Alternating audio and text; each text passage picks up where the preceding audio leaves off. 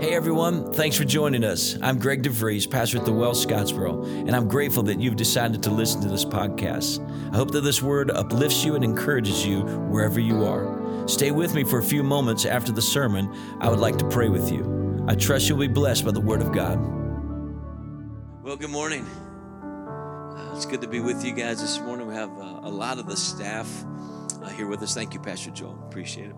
Have a lot of the staff here with us. As you guys very well know, we're on a on a staff retreat right now uh, as pastors and just seeking the Lord and and uh, finding some direction uh, from Him and spending some time with one another. But we did not want to miss being with you this morning and to have uh, this time together. And the Lord had uh, put on my heart when we went into this year to uh, to speak the two first two services of, of Chapel at the Well, and you'll hear other speakers.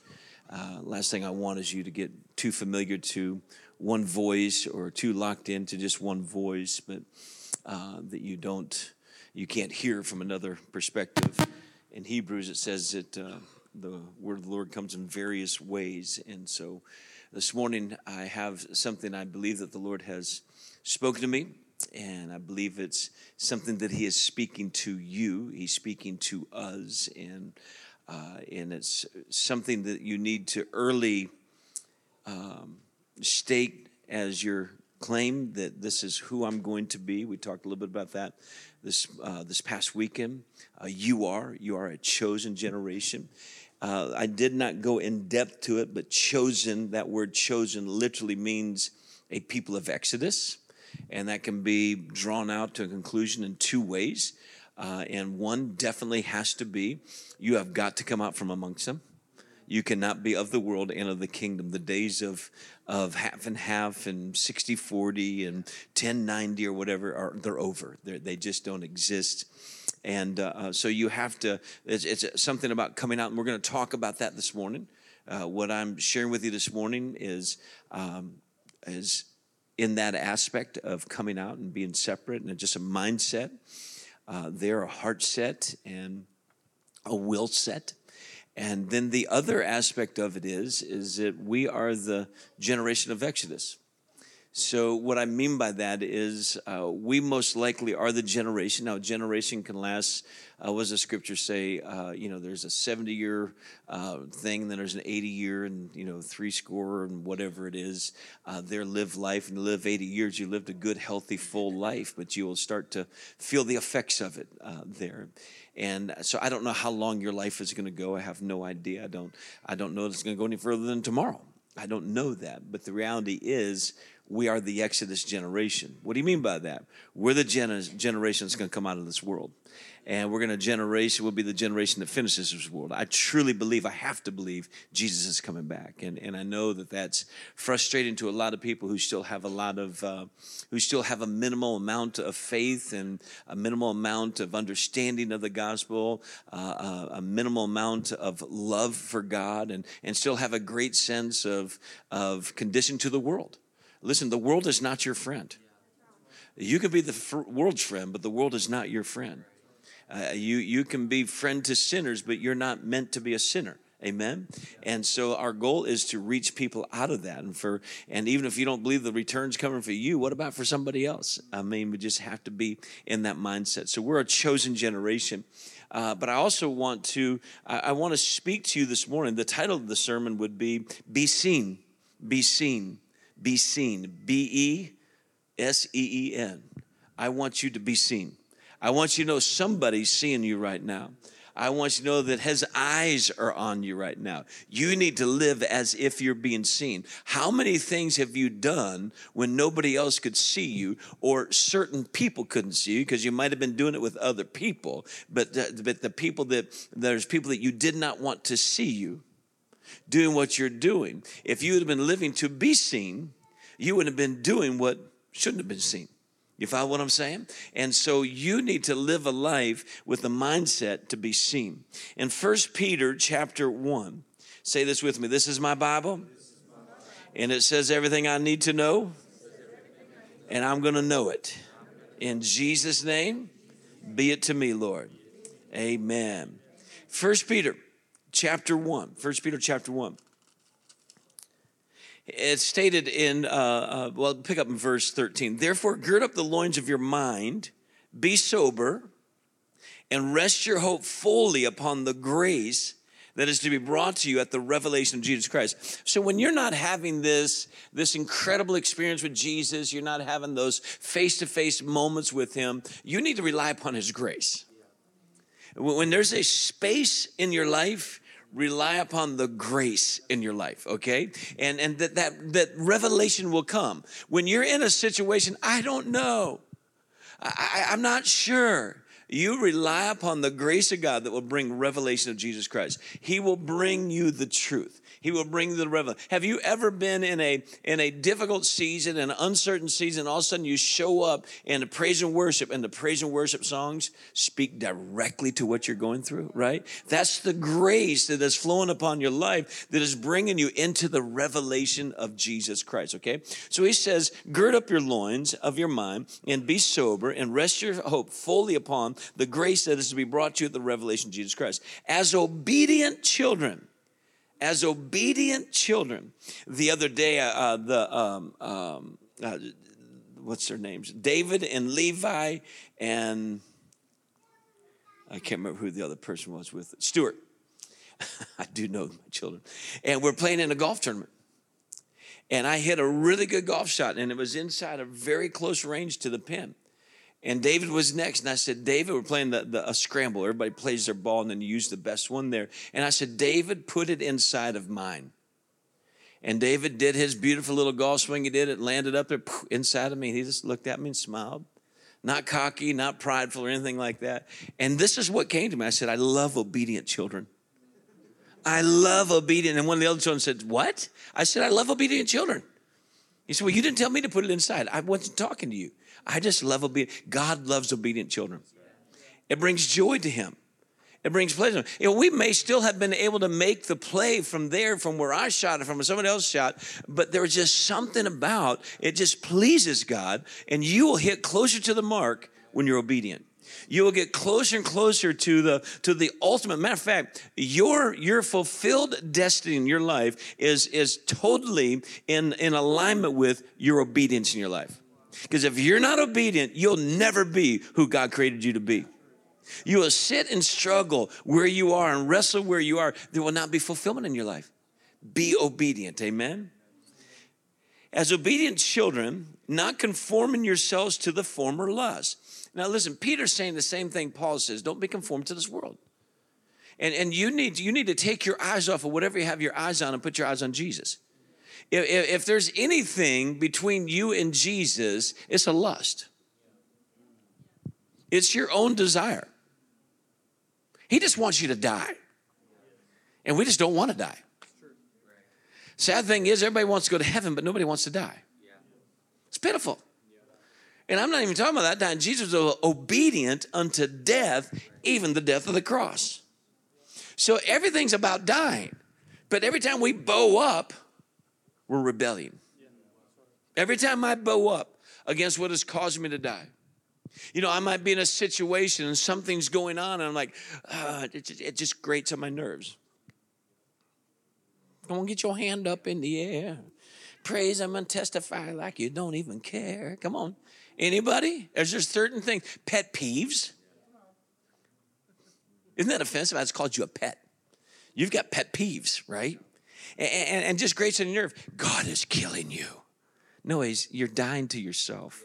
You have a choice. You can gripe, you can complain, you can argue, you can debate, uh, you can you can do whatever you want. Uh, you can compete, you can do whatever you want. But if you do what you want, the Lord's not your shepherd. Because if the Lord's your shepherd, you shall not want. You'll learn something from that, or you'll allow it just to sizzle your flesh. I don't know what it is about God. I don't know this nation, but He loves the smell of burning flesh. It's a sweet smelling savor to him. It's a sweet smelling uh, uh, to him, scent to him that he loves it. And, and that's why they would use animals and burnt sacrifices and flesh burning. If you ever get around flesh burning, it stinks to human. And that's why sometimes you just got to go, that stinks. And, and you can be positive by saying that. What's going on? I don't know. It just stinks. It just stinks. My life stinks right now. And you can say with a smile, why? Because God's going, sure does. Sure does, right? Have you ever noticed what you like doesn't stink? But what you do like, or what you don't like, stinks? You can walk into the kitchen and go, I'm not eating that. Right? It's not about us, it's about Him. Matter of fact, your life is but a vapor. Even if you could live to the days of Methuselah, some thousand years, your life is still nothing but a vapor compared to the eternal God. So make the most of it. But don't get so frustrated with it. It's going to be over soon. Amen. So, First Peter, we're trying to get to verse 16. He said, conforming to the lust. Do not be conformed to the former lust. So, don't go back to the things you came out of in your ignorance, but he who called you is holy. You also be holy in your conduct because it is written, Be holy, for I am holy. It's that simple. I mean, there's some verses that you, if you just, all you have is a razor blade and they're getting ready to take your scripture from you, there's some little verses that you could just cut out and put it somewhere that, that those who are, who are persecuting you, those who want to, uh, uh, those who want to kill you, those who want to martyr you, that you'd have that verse in your prison cell or in your, your dark world or wherever it is. This would be a good one. For he who has called, you know, listen to me. You have in your mindset, and change it now, erase it as quick as you can. You have it in your mindset. Yes, he's called me to preach. Yes, he's called me to be a missionary. Yes, he's called me. That's just part of it. He has called you. Where did he call you from? He's in heaven. So your calling is, is a directive to you to get to heaven. You have been called by God. You've been called by Jesus. You've been called by this one, and He's in heaven. Yes, you may go through this and you may go through that, but your ultimate calling is to get to eternity. Your ultimate calling is to be like Him. That's why God allowed Jesus to be revealed. That's why grace brings us into revelation. That's why God sent Jesus so we could see Jesus. Jesus came so that God could be seen. Uh, this, that's this. I'm going to say it about three or four times because it's got to get in here somewhere because you're getting in that stage already. I've heard preaching, I've heard teaching, I've this and that, and the only reason it doesn't it doesn't uh, correlate with you, it doesn't digest with you, is because that air conditioner is kicked on. The only reason it doesn't is because you haven't meditated on it, you haven't ruminated on it. You see, we should be the first church of the cows. You know, a cow takes that grass and then it goes back and it regurgitates and kind of coughs it up a little bit and starts chewing on it again and again and again. He's ruminating on it and he's getting all the ingredients, he's getting everything inside of him. You need to take those classes and go back over your notes. You need to take those classes and, and listen back to them. Uh, you, you, you're, on a, you're on a rapid development in your life right now. So, your calling comes from God. God has called you from heaven. Are you with me? To be like Him. He says, Be holy in all your conduct, in your conduct, uh, the, your, your behavior, your mannerisms, your nature. Be holy in your lifestyle. Don't be holier than thou, be holier than thee. You didn't get that. There's a tendency to want to be holier than somebody else who you need to be holier than is yourself. That's the same thing as sinless. Well, nobody's sinless. No, that one's not, obviously. But I sin less today than I did 35 years ago. Are you with me? And so it's a process, it's a lifestyle. So I'm, I'm here to tell you this morning, I'm here to say to you on behalf of God, Peter quoted him. I'm quoting Peter. Peter quoted God. Peter quoted God straight out of uh, Leviticus 11:44, where he said, "Consecrate yourself and be holy, because I'm holy." God, in the very, very nature of God, He's trying to get man to reflect Him, trying to restore man to his image of who he was created to be. You're created in the likeness of God. You're created in the image of God. Greater is he that is in you than he that is in this world. You are his chosen, his elect. I mean, to wrap your mind around this, I'm telling you, the world won't be able to pull you out of it. You'll get so secure, you get so grounded and so founded in your faith, and you'll start to grow in that knowledge. You'll start to understand it. You have to grasp it and hold on to it. He says in 1144, he says, he says, consecrate yourself. So, what does the word consecrate mean? It means dedicate yourself to a sacred purpose sanctified. Have you ever uh, uh, ever stopped in the Lord's prayer and Our Father who art in heaven, hallowed be thy name? Right, that word hallowed, the hallowed uh, that this is the word consecrate is hollow. Uh, uh, your name is separate from every other name. Your name is like is not like any other name. Your name is above all other names. Isn't amazing that we got into worship? It was all about his names. And I, I'm I'm right now I'm absolutely ordaining Gretchen. She's going to take seven weeks on Wednesday nights and teach on nothing but the names of God the names of God and just and just go over that. And she's going to tie in with it. She didn't know this, but she's going to tie in the seven Hebrew words of praise because I've got this funny feeling those Hebrew words of praise correlate with each name. Each name and we're going to find this place. I pushed you this morning. I, I, I, I, I pulled out and I said, "Come on, guys, let's praise Him." We were sitting back. We were we were on our heels. We're like that. We're on the defense instead of the offense, and we've got to press into the presence of God. Something has to shift. MJ, I'm proud of you, girl. Way to go. I saw her back there pacing. If you don't know of whether Pastor Greg will call you or not, if you if I see you pacing with your Bible, I'm going to come up and say to you, what will I say to you? Come on, somebody who said said to him before. You got something? You got something? You got something? But we're not always going to wait here. You're going to have something. But we've got to press into the Lord. We have to go after his presence. Are you with me? So, so hallowed, his name is, is separate. His name stands alone. It also means uh, dedicate to a sacred purpose, sanctified, hallowed. It literally means be holy. It means be separate. You have already taken a great step, but don't think you're holier than those just because you're here. That step never stops. You continue to separate yourself. You continue to, to set yourself apart. You continue. It's not for pride. It's if you're going with the mindset, see me, it's wrong.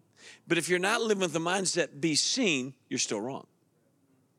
Well, what are you saying? That's, that's where I teach the invisible line. When does it become pride? When is it false humility? When is it only you know? Is when your heart is divided. When inside of your heart you're saying, I want somebody to see me, instead of, Lord, use me however, and may I be seen for your glory.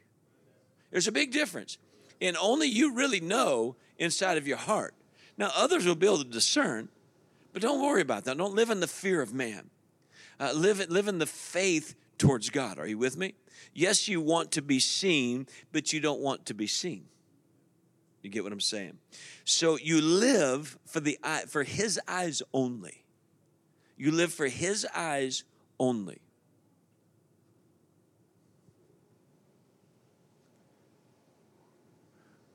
One thing Jesus has that didn't have that so many other people did have. He didn't have uh, uh, a social media platform. And we have to be careful. If, if, and, and that's one of the big tough things. Is this so I can be seen?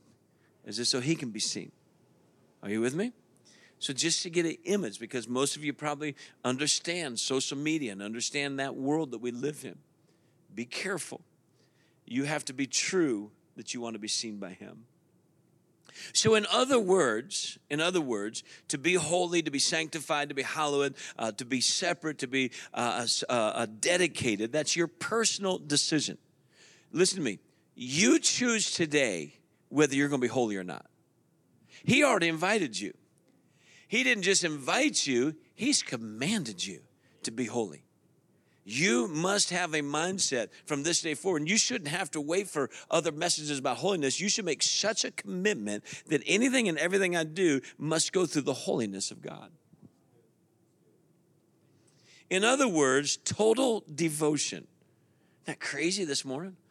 All of my heart, all of my soul, all of my love. You can have it all. You can have it all. I went back and borrowed one of the flags from Rebecca back there, and, and just uh, because it, white is surrender, it's peace, surrender. We all ought to throw up a, a white sock or something, just sling it around before, if anybody has any white socks, and just sling it around before the Lord. We need to live in surrender, total devotion to God. It's your choice. It's your choice. And that's the only place you'll find real peace is when you're surrendered.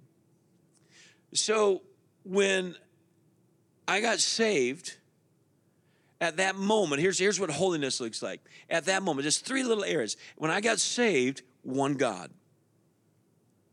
I surrendered at that moment. My salvation was a decision that there's one God and, and He can have me. I only have one God. So I didn't have any other gods.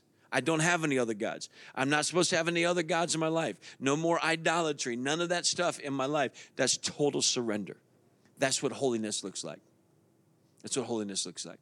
Uh, the next stage in my life where uh, then when, when I, I felt that this, this calling that there is, there is a greater purpose on my life uh, that required a greater devotion in my life and you've heard this story is that i crawled up underneath the bunk beds in the morning and at the nighttime it was there that i separated myself even from my roommates who i had to live with i wasn't trying to say i'm better than you guys I did it at my time. I didn't uh, do it at their time to try to prove something to them, and I didn't tell them they had to do it. But that was a moment of my that was the determining moment of my life. It was a critical stage in my life because I made a holy move in my life. And I decided I am separating myself from just what they tell me to do. I'm doing what I desire to do. I'm going to seek God on my own. And you need to make those kind of decisions. I make a reference also uh, quite often, DJ. I, I think I might have been second year there. And, and, and when he decided, we're reading the Bible through in the year, that, that uh, uh, you read it twice, I think, didn't you? He read it twice. Read it twice. What he did, he, he didn't, he didn't, he was obeying God. He didn't tell the whole class, hey, I'm reading it twice, guys. I had to find out, I'm like, are you a slow reader? You know, I think we had a little meeting. I was like, DJ, are you a slow reader? Why? Well, because I see you reading in the morning, I see you reading in the afternoon, instead of reading at night. There's only three chapters we have to read, bud. Come to find out, he's reading it twice. Why? That was his way. I had my bunk bed. He had his two-year Bible study plan. Well, twice in a year Bible study plan. You have yours. Nobody's gonna have to notice it. You're being seen by him. And then all of a sudden, you start making these decisions of dedication, of devotion, of consecration, of separation. You're going holy, friends. You're going holy. It's not a religion, it's a decision. It's a decision. And so that's up to you. So that, that was my, uh, with God, with ministry, and then life. When I said yes to that woman, that was a holy decision because I separated myself. You would be amazed how many people wanted me. No, I'm just kidding. I separated myself unto her. Now, and, and, and, you know, I shared this, I think, with maybe I don't know where I was preaching recently, but but I, I shared that, and finally people were like, oh, because the reality is, we live a little upside down.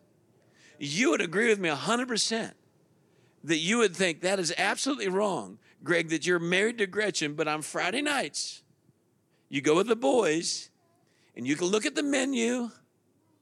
Or, or, you can you can date around a little bit, play around a little bit. Everyone in here say that's wrong, but when it comes to God, we're like, yeah, you know, right?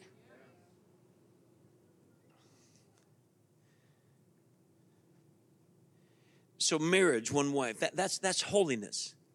It's not as unattainable as you think. You know why you think it is?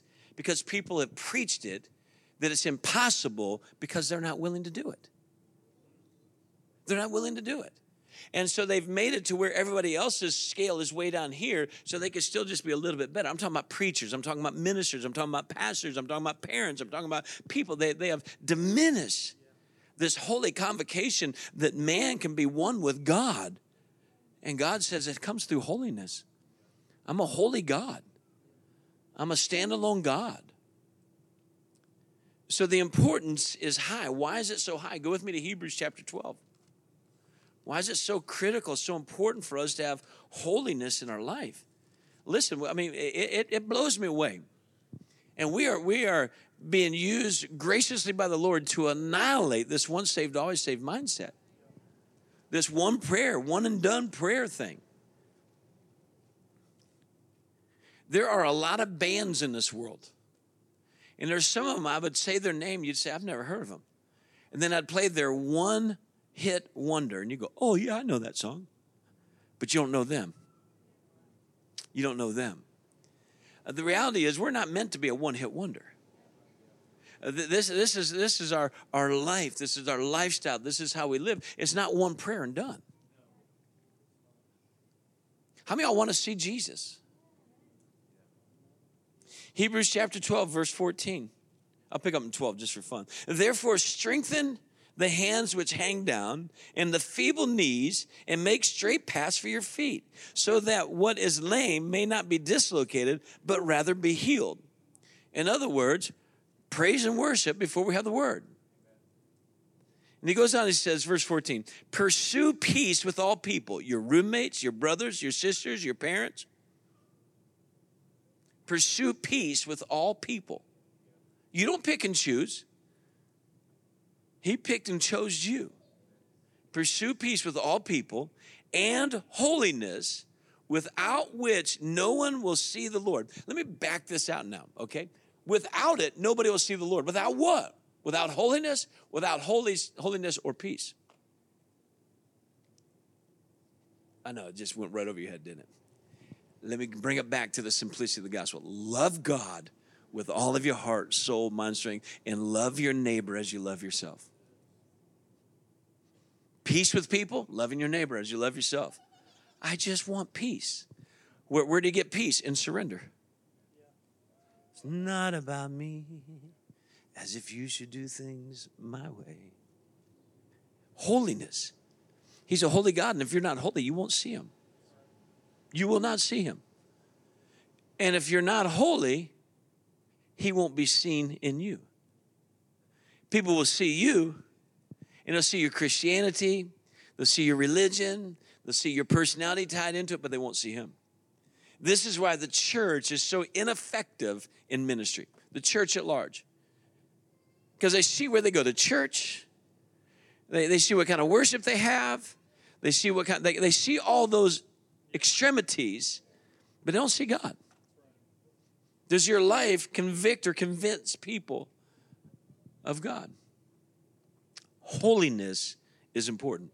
Man, I, I, if I were you, I'd get out my Sharpie and write H O L I N E S S. You have got to stamp this somewhere on your life. You've got to stamp it somewhere on your life holiness is of priority, of great importance. So to see and to be seen, nobody will see the Lord without holiness. Nobody will see the Lord if you don't have holiness. You won't, they won't. So we are, in essence, called to be an example. Okay? Now, in this room this morning, there's students and there's old folks. Okay? And in this room, older folks, sorry, didn't mean to offend anybody. In this room, each one of us have a role of being an example. Each one of us should be a reflection uh, to others of Christ. What is an example?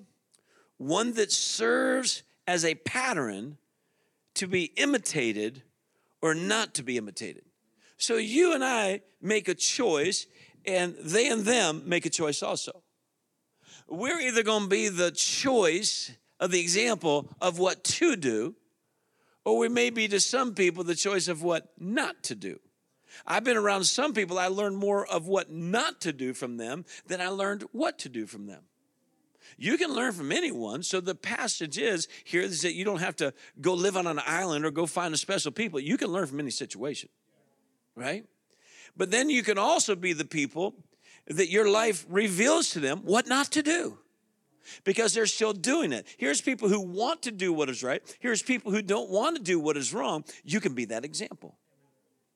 I thought about the word example and I thought X. Sometimes you can make X out to be extra, more of, or sometimes you can make X out to be X, you, exit out, just exit out. So, what to do, what not to do, and we need to do ample of both of them. You don't need to just fast once a year. You need to live a fasted lifestyle. You need to have an ample of showing people what not to do or showing people what do what to do. You and I are the sample of Christ. Just like Christ was the sample of God. Taste and see that the Lord is good. Taste and see, uh, sample Him, experience Him. And all of a sudden, they're saying, oh, wow, He's good. And they're saying things like, nobody can do this stuff unless God is with them. They're starting to see God in Jesus because Jesus was holy. Did you hear me? He was holy. He consecrated himself. He dedicated himself. He devoted himself, not just in his, not just in his spiritual life, but even in his natural life.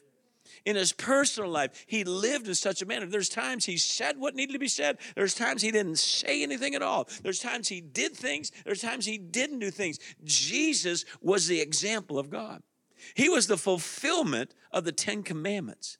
And then he was the distributor. He was the, he was the author of the two greatest commandments to love God with a fully devoted, consecrated, dedicated. And here's one thought to be consecrated, okay? Is to be concentrated. To be concentrated. Now, I don't know if they have. They have frozen orange juice anymore. The little, you know, the concentrate things. You know what I'm talking about, Michelle? Those little, remember we used to get them, we had to peel the plastic thing off, pop the lid off.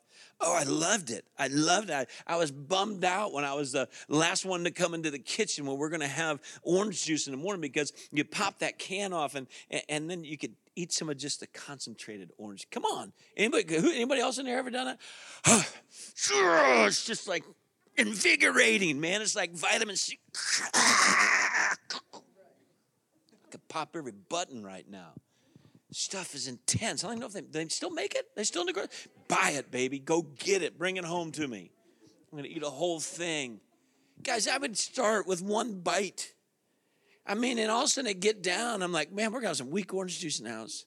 Because I'd be like an inch into that thing. Just concentrate. To concentrate is to to, to, to look intently into, to, to, to, to stay away, put blinders on so you don't have distractions. Don't look to your left and right. What are they doing? Whether it doesn't matter. All that matters is what you're doing. And if they're doing what they're supposed to be doing, y'all will meet up somewhere. Y'all are coming in agreement. I'm not talking about marriage right now. Some of y'all just went, it could come to that. It could come to that. You never know. But if you're getting all distracted and doing it in your own strength, you're messing it up. Anything that starts with bad roots, going to produce some bad fruit. So, an example is, is one that seems as a pattern to be imitated or to not be imitated. So, not only is Jesus that, uh, Paul was that, but Jesus in John chapter 14, verse, uh, verse 9. Turn there with me. Jesus literally says to these guys, he says, Look, man, this is where I'm going. I'm heading out of here. You read it just a couple, couple of days ago. He said, You guys can go where I'm going. And but in verse 9, Jesus said to them, I have been with you so long, and yet you have not known me, Philip. He's like, Look, look, Philip, uh, buddy, the problem's not with me. Phil, you need to understand, you've been easily distracted uh, you've been trying to, to uh, add and multiply and do all these things here, and you're looking at other things around. He said, But Philip, all you do is keep your eyes on me. But there's things that I've made known to you that you don't know. He could literally walk into the school of ministry, he could walk into the church, he could walk into J3 and said, Look, you should know these things by now. You should, he said, How long? How long have I been with you? And you don't know these things. Are you with me? So some listen, some things might take longer than others. He sticks around to, but it's only three and a half years of ministry. three and a half years of ministry. He's saying, guys, you should have it by now. You should get it by now. So he says, How long have I been with you? He who has seen me, he who has seen me, remember the, the, the title is Be Seen. He who has seen me has seen the Father.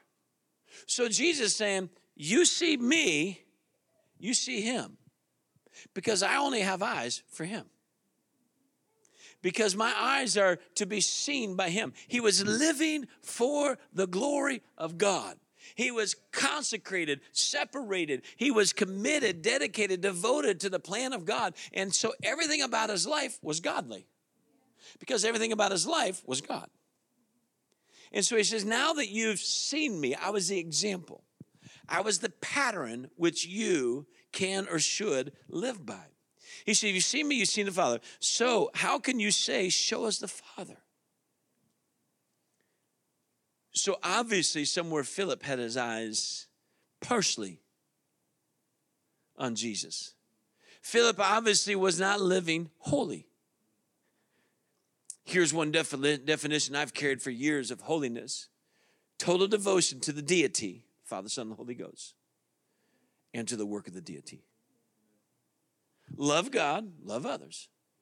Love the one who called you, love the calling. Right? You're just here for a while.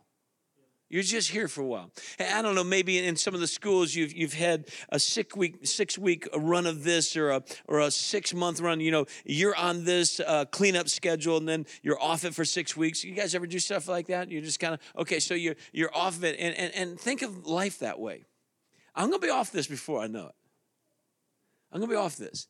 I'm just here for these 36 years, for these 76 years or whatever. Again, it is nothing but a spot compared to eternity. A speck would be a better word. Spot's too big. Embrace it, live it, finish it. So, Jesus being the example, in, in, in Matthew 16 24, turn there with me. Matthew 16 24, Jesus once again speaks so thankful for whoever it was that was so kind and generous to, to make the red letter edition of the Bible. I think it was a great thought and idea. You ever thought about that person? Who is that person? Think of how much they have marked your life, and you only know who they are. You know why? Because they weren't doing it to be seen, they were doing it to be seen. Did you get that? Where's the fine line between us? It's invisible. It's a spiritual thing, friends. It's something in the spirit. You're not going to see, you're not here for rules and regulations. You're here to facilitate the opportunity to build a deeper, more personal, committed, devoted, dedicated, consecrated relationship with Jesus Christ. You're here to give you the environment to become holy, to be holy. Matthew 16, 24. Then Jesus said to his disciples, If anyone desires to come after me, let him deny himself, take up his cross, and follow me. And follow me. Verse 25 is worth reading. For whoever desires to save his life, that's wanting things your way. Whoever desires to say, Lord, please take this out of my life and take this out of my I don't want it this way. Whoever desires to save his life will lose it. Will lose it. But whoever loses his life for my sake will find it. It's in those moments where, where you're about to lose your mind. It's in those moments where you're about to lose uh, uh, your, your last nerve, right? It's in those moments there that you're just, and you're trying to get yourself some comfortable, pleasable situation there. Uh, you're trying to find yourself. You're going to lose yourself. But when you're losing it and you're about to lose it, you're getting ready to find who you really are. You're getting ready to find out who he really is, right? Jesus was, listen, Jesus, the one who we are to submit to, devote to, uh, uh, uh, honor, and obey, learned obedience through the things that he suffered. Jesus was obedient unto death, even the death of the cross. What's my point here? He was submissive. He was committed. He, he, he was losing himself all the way through this thing. He kept denying himself kept denying himself. He's the pattern, friends. He's the way. He's the truth. He's the life. You got to get this. You've got to get this. So Jesus is the pattern. And he's and, and part of the pattern is you need to follow it. Uh, Regina gave me a, a picture that um, she and John saw somewhere, and she said, "Just made me think of you, you and, and Pastor Gretchen." I'm, it's in my office. I don't think Gretchen's seen it yet. She just gave it to me, and, and it's and it looks like it's it probably the hands of Betsy Ross or someone like that, stitching one thread at a time, the American flag, one at a time and just those hands and, and in there. But you have to follow a pattern. I mean, when I crochet,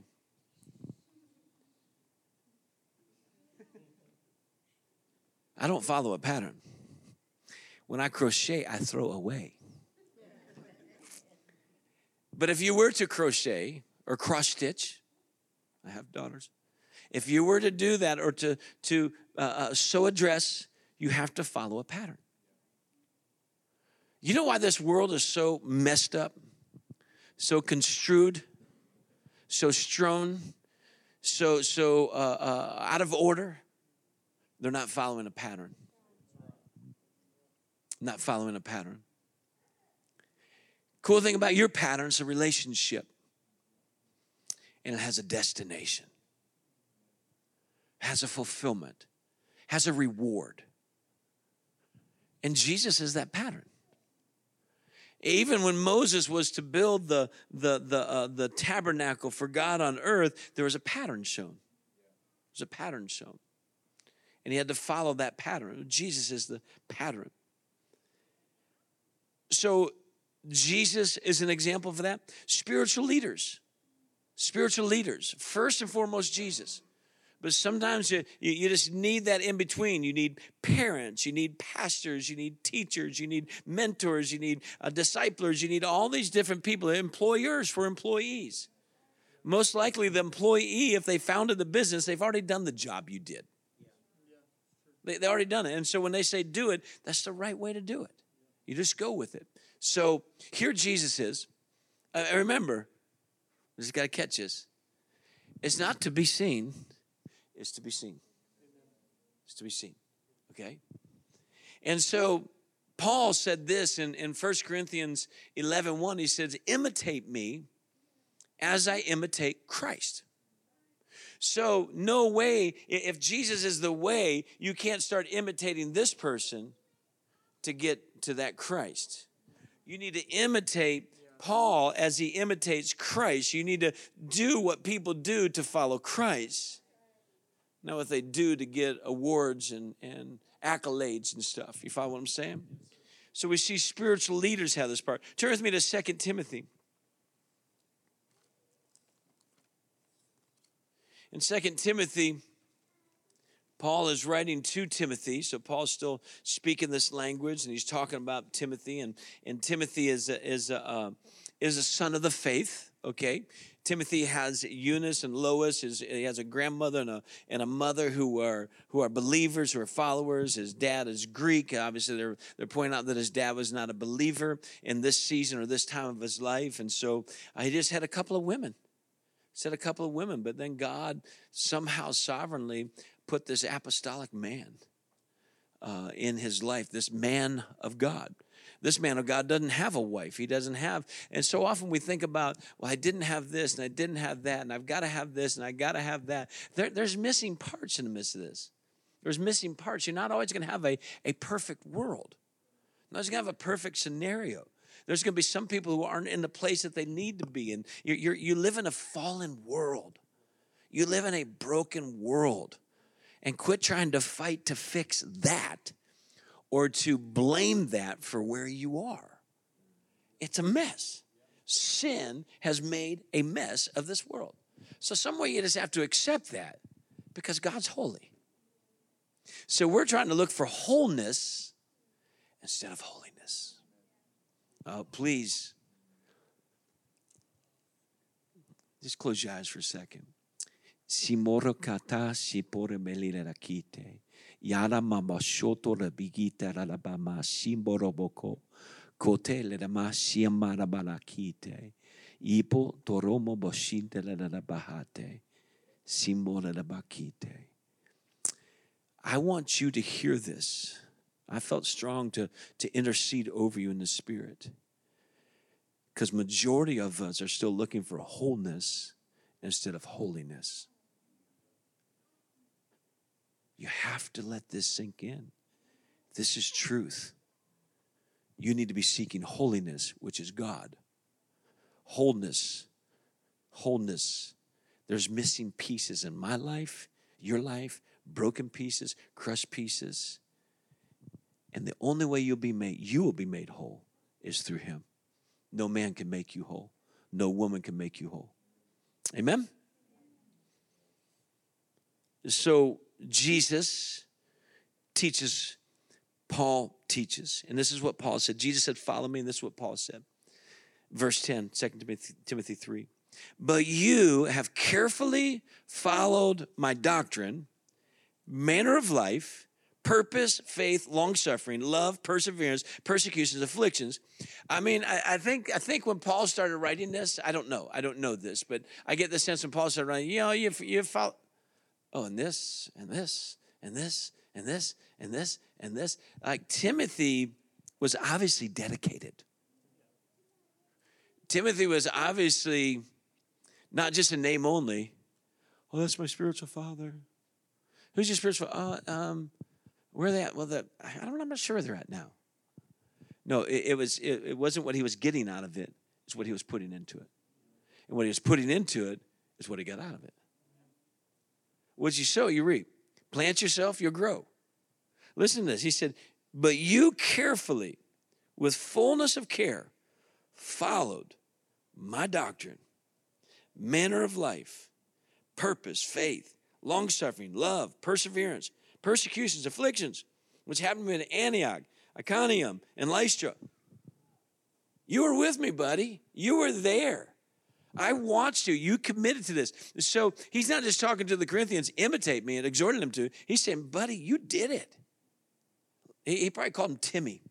Timmy, you did it, man. This is who you are. Who are you? That's where the question comes down. Who are you going to be? What are you going to commit to?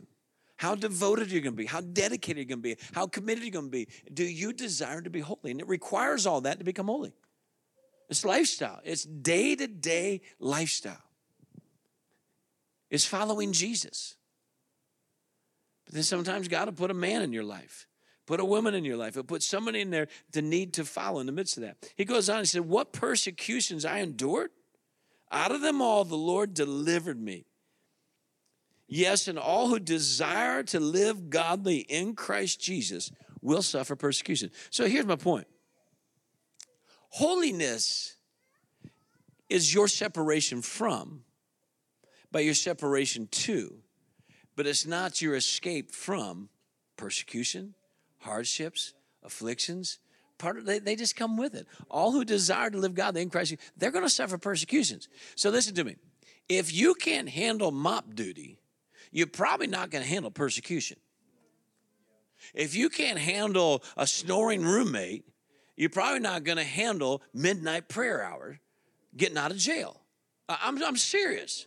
I mean, you could go down, there's much better preaching You could probably go down a list and just rant and roll on that, and you'd be standing up and clapping. But the reality is, the reality is, these little things that are that are that are wearing you out and cause you to lose control and cause you to be distracted if you can't handle that you're not going to handle the word of god you're not going to handle the anointing you're not going to handle the power you're not you're not going to be able to handle the afflictions that come to your life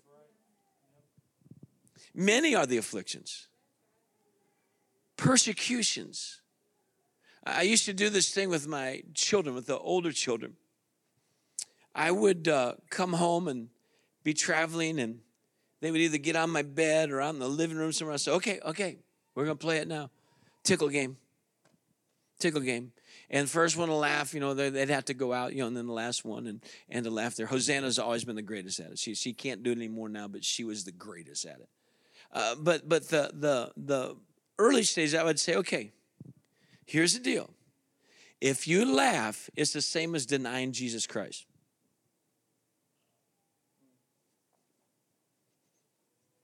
Some people are staring at me like, You can't do that, you John. I did. I did. I never slapped him in the face. I never beat him with a belt buckle. I didn't I never abused them, but I trained them. Because I believed at that day that they will one day live in the face of persecution. And so are you. Somebody somewhere in your life, somewhere in your life, you're going to be threatened to choose whether you believe in Jesus or if you deny him, they'll let you go. And because you get out of all of your little whatever stuff you're going through, and you're always looking for some whiny way to get out of it, you won't get out of that, friends. I'm telling you, you won't. You will not. You will not.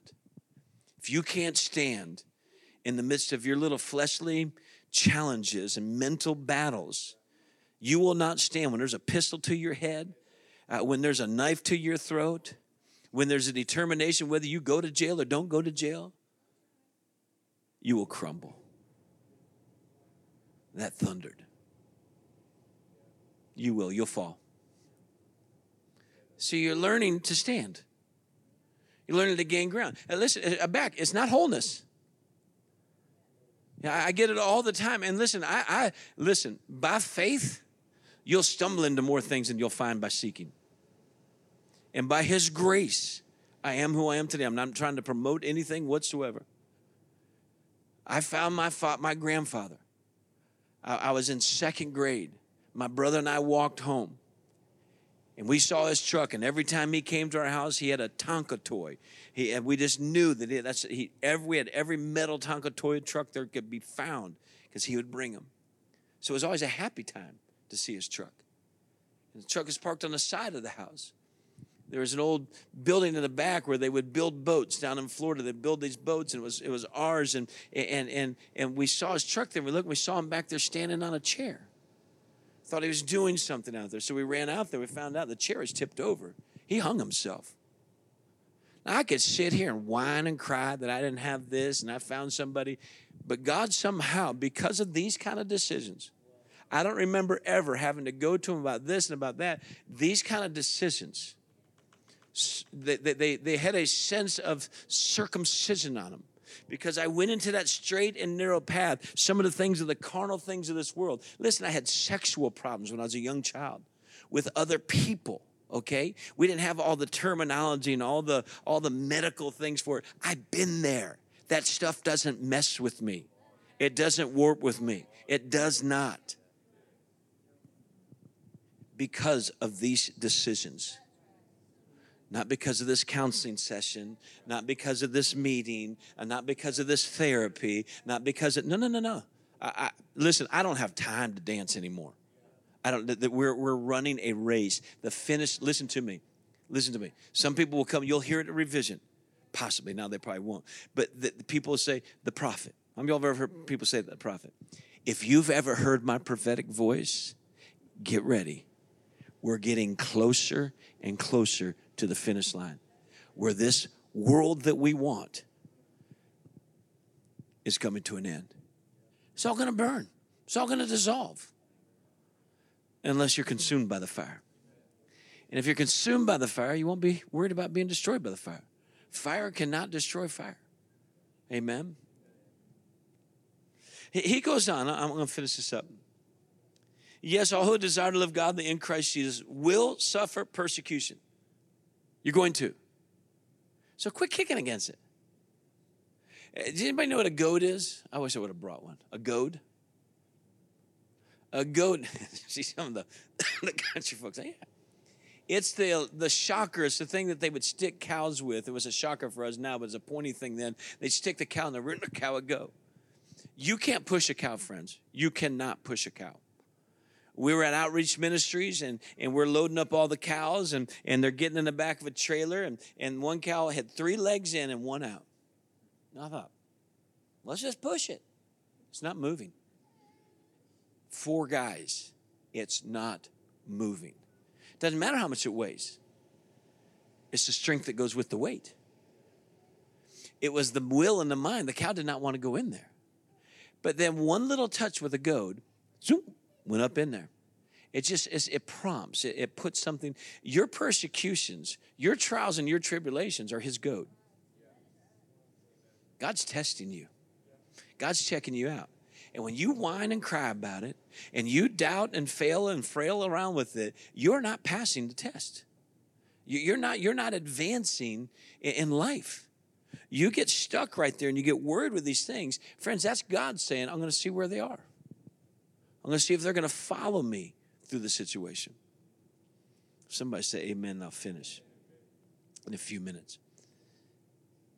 He said, For evil, but evil men and impostors will grow worse and worse, deceiving and being deceived. But you must continue in the things which you have learned and been assured of, knowing from whom you have learned them and from your childhood. So he goes on, he, he involves Eunice and Lois. He's following the pattern. He is following the pattern that God has set up. Here's the last thing go with me to Matthew chapter 5.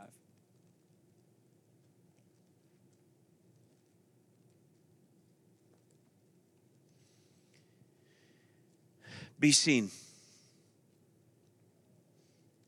You know, it's an interesting thing in Scripture that it says, God so loved the world that he gave his only begotten Son, that whosoever believes in him should not perish, but have everlasting life. So it begins with God so loved the world. And then over in 1 John chapter 2, 15, 16, 17, the scripture says, Do not love the world, neither the things that are in the world. For if you have the love of the world in you, the love of the Father is not in you. But he who abides to the end, you know, shall be saved. So, like, wait a minute. You love the world. I'm not supposed to love the world. You're not supposed to love the world the way you love the world. You're supposed to love the world the way He loves the world. Holiness. Holiness. Be no longer conformed to this world, but be transformed by the renewing of your mind, that you may be able to prove what is the perfect and acceptable will of God. So here, I've told you, be seen. But I've also told you, don't be seen. You don't do this to be seen on an earthly level for your own gain, for your own promotion, for your own praise, for you, you don't do that for, for your self-preservation or your self-promotion, but you need to be seen so that others can learn and walk in the pattern, but they should only imitate you if you're imitating Christ. And here in Matthew chapter 5, verse 14, you are the light of the world. A city that, listen who said this. Jesus is the light of the world, but the light of the world is saying to you, he said to you Sunday morning, said, You are the chosen. Listen, the chosen one said Sunday morning, You are chosen. Man, I wish I, I wish I was one of those preachers that could get you all, but that'll last about as long until the persecution comes until graduation comes. The light of the, the, the, chosen one of God said, You are chosen. Why? Because he's the pattern. Now the light of the world is saying, You are the light of the world. You. If that doesn't put a sense of weightiness upon your life, a sense of responsibility upon your life, a sense of, so, of focus upon your life, I am to them as he was to me. He said, Love, love your wife like Christ loved the church. L- love like I loved you. I love you like the Father loved me. It's the pattern, stitch by stitch by stitch, thread by thread by thread. He said, nor he said you're the light nor do they light a lamp and put it under a basket but on a lampstand and it gives light to all who are in the house. Could you imagine for just a moment? Now i'm speaking to you as a preacher. I'm speaking to you as a as a pastor. I'm speaking to you as a prophet. That as i am so could you be. You could become the lampstand in a church you could become the lamp in somebody's house. You could become the light in somebody's darkness. That's what he's saying. He's passing on. He said, it, it just, it's a flow. It's the pattern of heaven. You are to be seen. light brings revelation. You are meant to bring, bring a revealing of Christ, a revealing of God. That, that's who you are. You need to understand this isn't about what you want or what you need. This is about who you are and who you're supposed to be and what He wants and what He needs. No, every one of you should be able to stand up here in nine months. Every one of you should be able to stand up here and testify the glory of God. Every one of you ought to be able to come up and pray the prayer that will bring the church to their knees and bring heaven to the to the to the house. You you that's who you need to realize. That's who you are. All I can do is preach my life of what the pattern was for me. It ought to become for you. We, we, we, made a decision years ago, Gretchen and I did. We heard an older couple say something, and thank goodness we were already living by some of the principle. And, and they stepped, and, and, and, she reached over and held Gretchen's hand. We're just two older people, and Gretchen and I sitting at a table. Now, everybody else was all in the ministers, another 40 people there, and they're all talking and playing and doing this and doing that. But something holy was happening at that table. And we started to draw from this elderly couple and ask them questions and just listen to them and tears in our eyes. And before you know it, another one came up and sat down. And then another one. Before you know it, the whole group was circled around listening to these saints of old. Why? Because they had the pattern. Why? Because they, uh, they, they were the old, uh, I guess that's what you call them, blueprints or patterns. And have you ever found grandma's patterns? You're like, oh, grandma used to make, and then you find her pattern or you find her recipe. You're like, oh, we've been forgetting to put the nutmeg in there. Grandma put the, oh. And then you saw her fingerprints and you saw the, the ingredients were some on the paper. And then all of a sudden you started to feel the love, and all of a sudden your banana bread started tasting better because you started doing it out of love, because you went back to the pattern instead of. You get what I'm saying? And so we're sitting around with these people, and that's that's what you need to do. When you see a leader sitting at a table, get up next to him, get near him, and ask him, "said oh, How did you do this, and how did you do that?" If you find a leader says, "You gotta do it this way," that's legalism. No, it's a lifestyle. Give give people something to follow; they'll catch it. Those who want to follow will catch it. Jesus says, if. If is conditional. It's up to you if you want to follow. It's up to you if you want to follow. It's up to you if you want to follow somebody. It's not up to me saying, you've got to do it this way. No, no, no, no, no, no. They sat down with tears in their eyes. They'd raised two young men of God, and, and one uh, that we know very dearly. And, and, she said, You know, she said, uh, we, we just built their character it was up to God to choose their calling. Let me tell you something. We had we adopted that.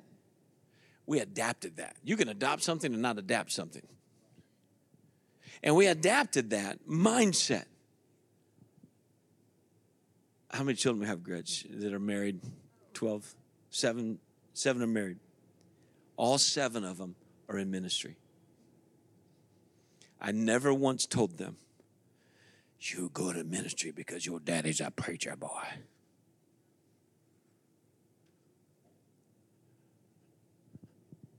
They found the pattern. They have unique ways. All of them are a little bit different in what they do and how they do it. But they found the pattern. There's a pattern set that one must follow. Listen what he says gives light to all who are in the house. I'm, I'm hoping you become lampstands in the house of God. I'm hoping you become a lampstand in your own house, that you determine, as for me and my house, we're going to serve the Lord. I don't know what he looks like yet. I don't know what she looks like. But with me with them, they're going to look good, right? Not me, you with them, going to make them look good. That's what she's, she's, she's meant to make me look good. I'm meant to make her look good. She's a righteous fox. They don't know what a fox is, do they, baby? Yeah. Let your light so shine before men that they may see your good works and glorify your Father in heaven. The very words of Jesus the Christ. That you may be seen. That your good works are seen by men. And that your Father, which is in heaven, gets the glory. if the works I'm doing brings me the glory, I'm a thief. Nothing short of a thief. But if the works that I do are seen by men, those who are consecrated, those who are looking for a pattern, those who are looking for a way, and they're drawing, they're looking for that, it will glorify the Father. Do you realize you might be the snag or the or the snatch for somebody in God's glory? You literally can mislead somebody. I, I met somebody just the other day, and I thought, this is interesting. This person has an aversion to me. They literally have an aversion to me. I could tell in the conversation, it was no eye contact. And I was asking some very nice questions. I mean, they're just everyday, kind, considerate questions. Matter of fact, I was I was uh, bragging in, in, uh, on on them to a certain degree, or appreciating might have been a better word. And then they asked me if I know somebody, and I was like, "How did that name come in this conversation?" This person's from another state. These people are somewhere, and I and and I, I started to, to just think for a moment, and, and they said they go to they go to your church. I was like, oh, cat's out of the bag. She knows who I am. I don't know who this person is, but she knows that I'm the pastor at the well. And the reality is, her aversion was to who I am, was that I'm a pastor, that I'm in a church. And then I found out a few minutes afterwards that she had been involved in a cult. And this cult had uh, a church. Some people who took some end time principles and went and lived in the woods in essence and built their own commune. Is that, is that right chris? And some uh, built their own as a cultic and then the, the leadership started lording over them and, and abusing them and even some sexual things going on in the midst of it oh my heart's broken for this person now i understand what had an aversion to me but wholeness isn't going to fix that holiness will if she will turn her heart completely to the Lord. She'll turn her face towards the Lord. Only He can heal, only He can restore, only He can repair. Here's what I want to say to you we're not here lording over you, there's a pattern. It's been set from the beginning of eternity, and it leads you all the way to eternity. And that's what you must put yourself on. You need to be holy because He is holy. And the only time you should follow me is if I'm imitating him in holiness. So, would you head, heads bowed for a second? When you come to the conclusion in your own heart, and when your mind agrees with it, I'm not asking you to make a commitment to the pattern here.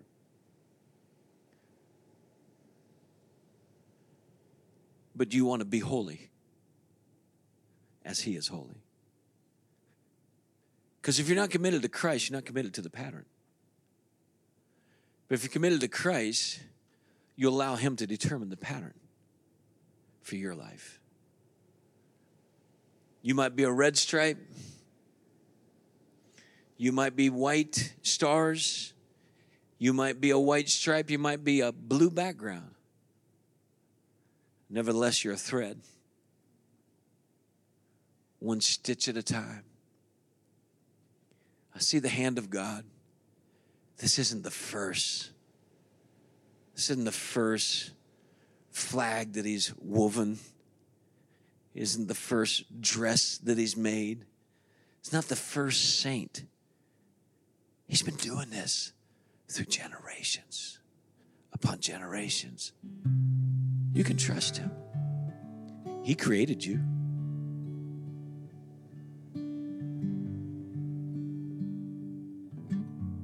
He's for you. You're on His mind. Today you can put your hand, you put your, your life in His hand. And ask Him to stitch you into the big plan. We're all just little threads.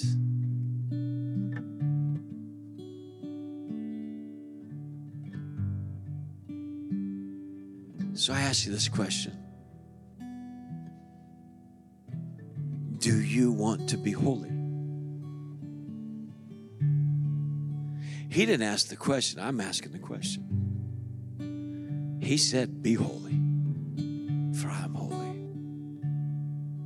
Not holier than thou, not holier than you, holier than thee, holier than the me that I am right now. When you come to that conclusion in your heart and your mind, however you choose to respond, whether it's standing, lying flat, coming to the altar, you make that decision. Make that move.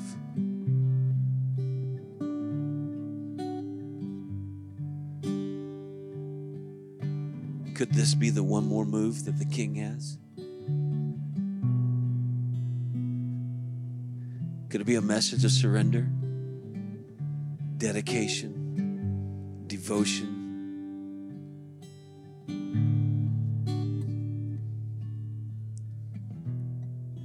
You be holy, for I am holy. I trust that you are encouraged and inspired by the Word of God today. Once again, I want to say thank you for joining us on this podcast. It's very important that after you receive the Word of God, to make sure it gets sealed in your heart.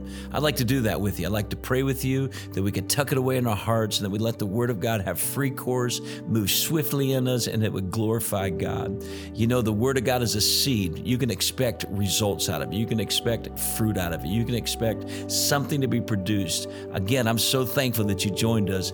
Now, allow me just a moment to pray with you. Father God, we come to you in the wonderful name of Jesus, the Word of God Himself. And I thank you for the word that has been heard. I thank you for the word that has been received. And Lord, now I ask that it gets covered up and it gets protected and locked and lodged in our hearts, Lord. And Father, I pray that you would water it. I pray that you would nurture it, that you would bring the light and revelation that it needs. And I pray that it produce good fruit in each and every heart that has received it today. I ask this in Jesus' name. I do this at the end of every service at the church. I want to do it with you. The Lord bless you and keep you.